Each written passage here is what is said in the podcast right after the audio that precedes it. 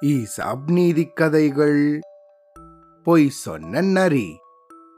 கர்நாடகால மடிக்கேரி அப்படின்னு ஒரு ஊர் இருக்கு. அதுவோ நல்ல இயற்கை எழில் சார்ந்த ஊரு.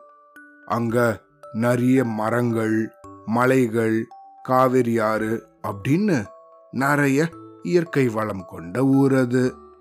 ஒரு நாள் காலையில அந்த ஊர்ல சேவல் ஒண்ணு மரத்து மேல உக்காந்து பல தடவை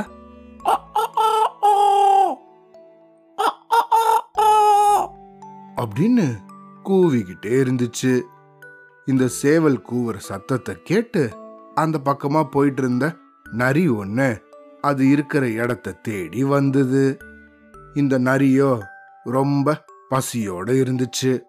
அதனால ஆஹா இந்த சேவலை எப்படியாவது நம்ம பிடிச்சி இன்னைக்கு சாப்பிட்டுடணும் அப்படின்னு ஆசைப்பட்டுச்சு.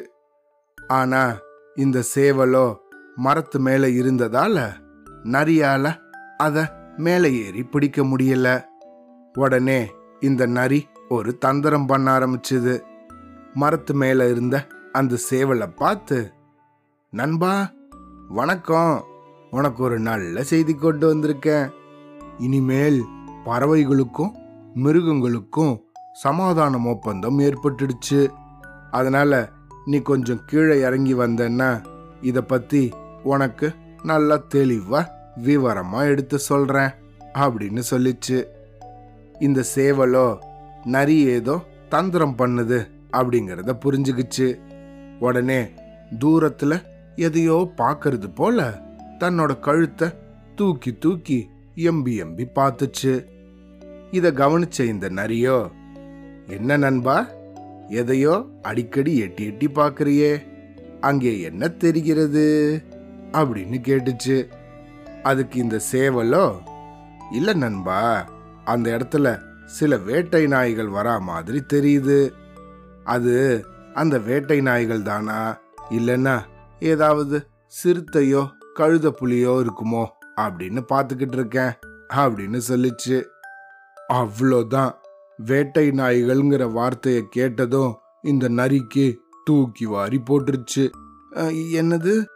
சரி சரி நண்பா. நம்ம அப்புறமா பேசலாம். நான் பொறுமையா வந்து அப்புறம் உங்ககிட்ட பேசிக்கிறேன் அப்படின்னு சொல்லிட்டு அங்கிருந்து கிளம்ப பார்த்துச்சு. இதை கேட்ட சேவலோ மரத்து மேல இருந்தபடியே அட நண்பா போகாத நில்லு.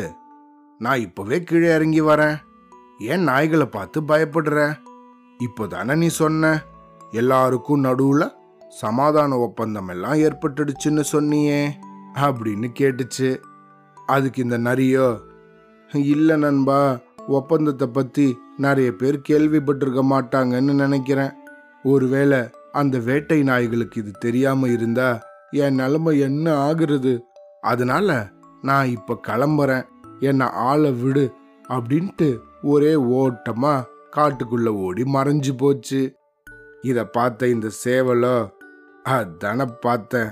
யாரை ஏமாத்த பாக்குற உன்னோட கெட்டிக்காரத்தனமான பொய்கள் எல்லாம் என்கிட்ட பலிக்காது அப்படின்னு சொல்லி பயங்கரமா சிரிச்சிச்சு. இந்த கதையிலேருந்து நம்ம என்ன தெரிஞ்சுக்கணும்?